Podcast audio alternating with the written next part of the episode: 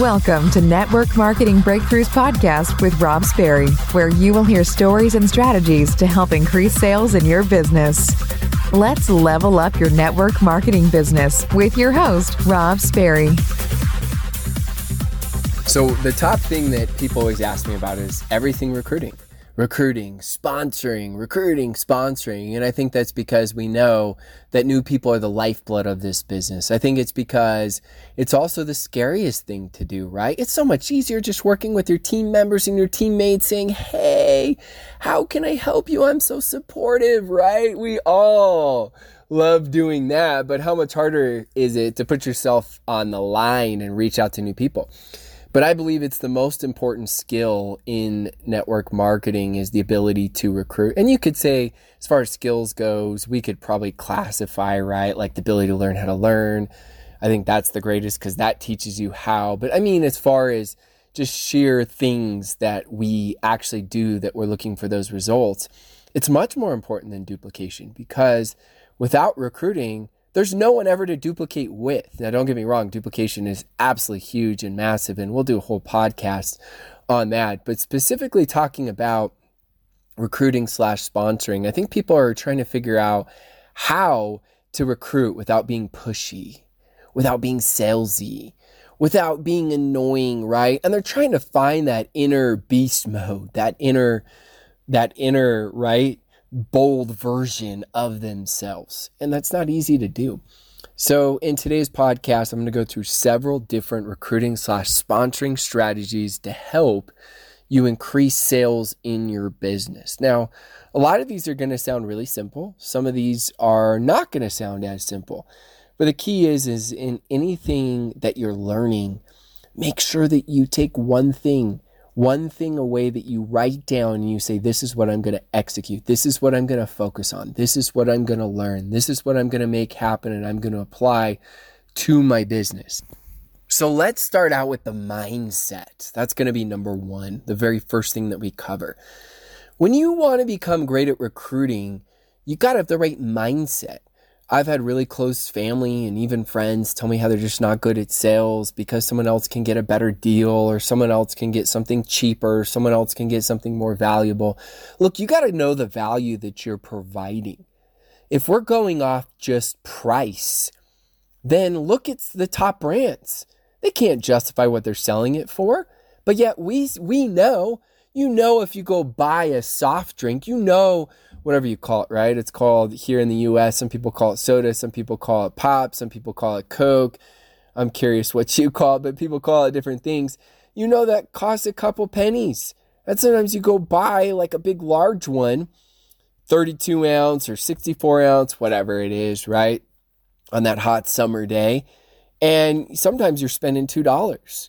Are you just thinking, I can't believe it? No, it's because right? They've provided that value, that marketing. So the first thing is when we get a recruiter mindset, you got to know the value. You got to know the value that you're providing and stop making cost the only thing and the most important thing. There are so many things that you pay for that you know you could get probably the knockoff version or a little bit cheaper, but no. You want that brand. You want that, you know, what it provides for you. You like it. So start out with the recruiter mindset and value. Number two is play the long game. When you're going to recruit someone, let's talk specifically about somebody for the business and they say no to you. First thing is you ask them, "Hey, can I stay in touch with you? Can I keep you apprised of, you know, what's going on?" Apprised. That's a pretty big word for me. I'm pretty proud of myself. Just that came out of the blue, threw that out there. I don't have any of this stuff scripted. I usually have a couple points that I cover, and then I just ramble and go on and on and on. But play the long game. So you're going to recruit Julie, and Julie says no to your business. Then ask her if you can keep her apprised, right, of what's going on. Set a reminder in your phone and reach out to her. Uh, say it's two months later, reach out to her again five months later. And don't just keep her apprised of your business, but also just stay in contact. It doesn't take that long. It's not like this long process. It could be something real simple. You look at their profile, you see that they just went on a trip to the Bahamas. You left the Bahamas, right? So now all you just say is, Oh, I love the Bahamas. Looked like you had a ton of fun on your trip. Absolutely love it. What, which island was your favorite island? Or which islands did you go to? Right? Super simple. And then maybe that's after four weeks. Maybe after two months, keep them apprised in the business. Hey, I know you said you weren't interested, told you I'd keep you posted. Like this and this and this has happened, whatever, right? And then you got another message that comes out five months later. Like these things take a couple minutes, that's it. But play the long game because the last thing that you want to do is be that person that reaches out to them about the business. They say no. And then a year later, you feel like, oh, it's the perfect timing. And you reach out and you say, hey, you interested again? Look, you know you're a giver, but you're perceived as a taker. They're thinking the only time you ever reach out to me is about your business. And again, we know what we can provide, how we can help them, but their perspective is that we are a taker, not a giver. Number three, be less salesy and more conversational. Too many times we turn into this sales voice. We're just trying to sell, sell, sell, pitch, pitch, pitch. Listen and ask good questions. Questions are the answers. That's one of the best things you can do. So just make sure you don't turn into that salesy person where they're just like, who are you? Right? You're not going to feel as comfortable either. You're not going to be able to become the bold version of you. Number four, the world loves boldness. It makes people curious. It's contagious. Be that million dollar version of you. And you may say, Rob, but I'm not looking to make a million dollars. That's okay. Just be the best version of you. Look, if you're crazy excited about something, how do you act? So don't put your dreams down. Don't make your dreams small to make other people feel comfortable. So if you're excited about your products, how do you act? If you just got the greatest product ever, whatever that is, and you're just so excited, how would you act? How would you speak? How would you talk? What would your language be like? What would your tonality be? Is it tonality or just tone? I don't know. Just go with it. I think it's tonality. I'm going to go with that. So, the world loves boldness. It makes people curious. It's contagious. Number five, when we're talking about recruiting slash sponsoring, leverage credibility, right? You may say, I don't have the credibility yet. That's okay. Your company probably does. Leaders on your team do. Your products probably do. So stop making yourself the issue. And when you want to become a monster recruiter slash sponsor, right? Stop letting your insecurities get in the way of you. Stop letting your ego get in the way of you. You can leverage credibility as you go. Number six, be brief, be the preview of the movie. You think when you're giving them all the reasons to do this business, that they're going to be excited what you're doing is you're throwing up all over them. You're giving them reasons not to do the business. Think about this. We're busy. You're busy. I'm busy. We're all busy.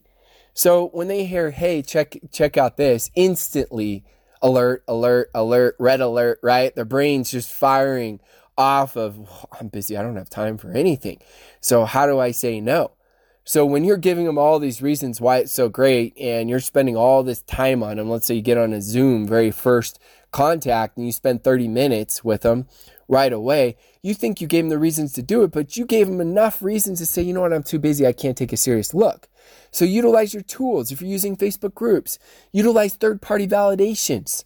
Utilize, right, the things that work in your business. You are the preview to the movie. You're the simple introduction for them taking a look. And they're going to ask questions. You're going to be like, you know what, that's a great question is exactly why I want you to come take a look. You're going to have all these questions. And then after, if it doesn't make sense for you, that's okay. You can point in the right direction. But if it does make sense, we're going to have a ton of fun. And you can cater that language to your style, your personality, depending if you're talking about products or business. The next one is ask for help. Number seven. I think that's what we're on. Too many people, they go out and they want to become great at something, but they don't ask for help. So record yourself. What are you saying? How are you saying it? And send it to someone who's a, a friend in your business or a leader in your business. Find somebody to take a look at it and assess how well you're doing or how well you're not doing. And then be ready for the constructive criticism because that's how we get better. Number eight, learn how to tell good stories. Too many people, right? They don't understand that facts tell, stories sell. That's a reality. So, how do we get better at telling stories? Stories invoke emotion. People make decisions based on emotion. And then after they make that decision based on emotion, they justify it with logic. So someone buys that new car that's incredible and awesome, and it's because it's an emotional buy. Every decision is based on emotion. And then after it's like, well, it's because, you know, I got it discounted for $3,000. I got a really, really good deal. And the gas mileage is really, really good as well. But it's an emotional decision. It's always an emotional decision. Do some research on it. You'll learn that that's the case. And then the next one, I know I talked a little bit about this, but I think this is so important. Number nine is use a third party tool. Third party validation is so important, whether it's a right messenger group, right chats, or it's Zoom, or it's in person and it's another voice. It's just another voice. That's it. People need to hear another voice. They do. Think about this. They hear it from you and they're like, yeah, is it true? They hear it from someone else. All of a sudden, mm, it could be true. Hear it from someone else.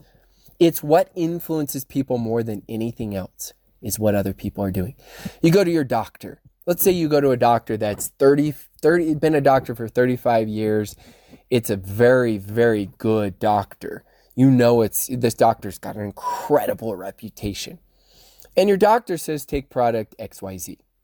And then all of a sudden, your two best friends say, I've tried that product do not take product XYZ. It does not work like the doctor says. It's absolutely awful. Who are you listening to? You're listening to the doc. No, I'm sorry. I just messed up right there. I don't edit out podcasts on this stuff when I mess up because I like to keep it real. You're not listening to the doctor. You're listening to your two best friends. Isn't that crazy? Think about that. You're listening to your two best friends. I'm telling you, these tips are huge. I want you to figure out which tips are the biggest for you. If you found value in this, please share this with your teams. I keep it 100% generic to help you out, to help your teams out. And that's a third party validation for you, right? Because you could say the same exact things as I do, but you're never a prophet in your own country. I know that. And all of a sudden they get hear a different voice, and sometimes something just clicks. It's a great way to create leverage in your business when you share podcasts like these. If you love these podcasts, smash that subscribe button and please take the time. I know I know it only takes a couple minutes, but most of the time people don't, but please go leave a review. I do look at them. I do appreciate when people leave reviews. And if you do end up sharing this with your teams and you've got an Insta story, right, or Facebook story, or you create a post, make sure you tag me on it because I do greatly appreciate it. I love seeing them. I hope you found value in this podcast. I know this is a very, very popular topic. Until the next podcast.